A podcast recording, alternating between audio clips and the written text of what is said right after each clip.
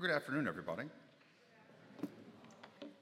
So, I'd like to begin today's reflection with a quote from C.S. Lewis from his very famous book, Mere Christianity. And it's a quote that I read when I first entered the seminary, one that has stuck with me all of these years. For me, it is a certain sense essential, at least for myself, of understanding why I believe, why I am a Christian and Catholic. C.S. Lewis says reality, in fact, is usually something you could not have guessed. That is one of the reasons I believe Christianity. It is a religion you could not have guessed. If it offered us just the kind of universe we'd always expected, I should feel we were making it up. But in fact, it is not the sort of thing anyone would have made up. It is just that queer twist about it that real things have. What is he trying to say? C.S. Lewis knew a lot about literature and myths and epics. And there are certain themes, archetypes that run through all of them. And while we could recognize that Christianity shared a lot of the same themes, tropes, and archetypes, there was always something different. There was something unique, in fact, we could say unexpected or ironic about the Christian message that set it apart.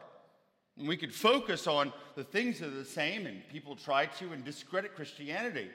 But for me, it's always been that little thing that's different, that's unexpected, that makes me believe that Christianity is real, that the message is important for us that Christ is our Savior.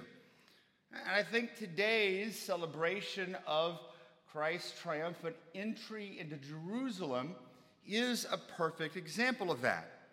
And so you can study the numerous myths and epics. There is a trope there when the king enters his city, usually after claiming a big victory in battle, to be crowned as king and to claim his throne. But what do we see here? We see the exact inverse. Christ is the king who enters the city not after doing battle, but in fact to do battle. Not with earthly foes, but with death, evil, and the evil one. And unlike the normal stories, where the king emerges victorious, the, the slain bodies of his enemies lying at his feet. Here, Jesus goes into battle and is defeated. He loses, he fails, or so it seems. And during this battle, he will be crowned as king, but not with a crown of gold, but instead a crown of thorns. And he will claim his throne, not a throne of marble with inlaid mosaics, but instead the throne of the cross. Not one in the city, but actually one that lays outside of the city walls. But what's unexpected, or what the divine irony here is, and through this defeat, Jesus is victorious. Through his defeat, Jesus is victorious. And this is how taking all of these archetypes we see in myth and epic and literature flipped on end. That queerness, that strangeness, that difference that gives it credibility. That it's not just something that came up in someone's imagination and was repeated after so many other pagan myths and stories had. C.S. Lewis, besides talking about this, also wrote an essay dealing with Christ and myth.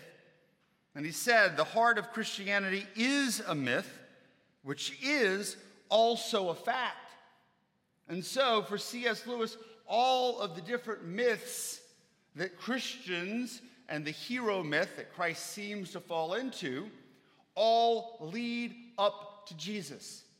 And Jesus takes all of those themes and actually lives them out he fulfills them in history, but in a way that we wouldn't expect.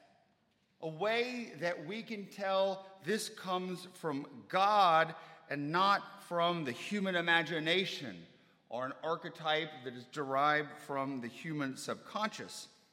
Particularly the myth of the dying God that we focus on over the course of the coming week.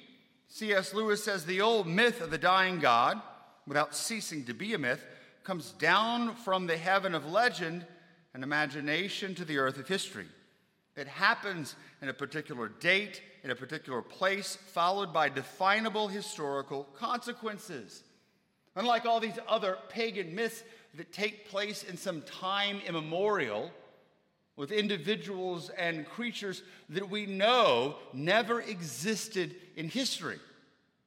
The Christian myth is different because it's the narrative world, we talked about a few weeks ago. It's the world of the divine, it's the world of myth that becomes history. And so, in Holy Week, in these coming days, we enter in to myth become history and to the narrative world become fact. Not the dying God who dies and never returns, but the dying God, the dying Son of God who rises to new life, never to die again.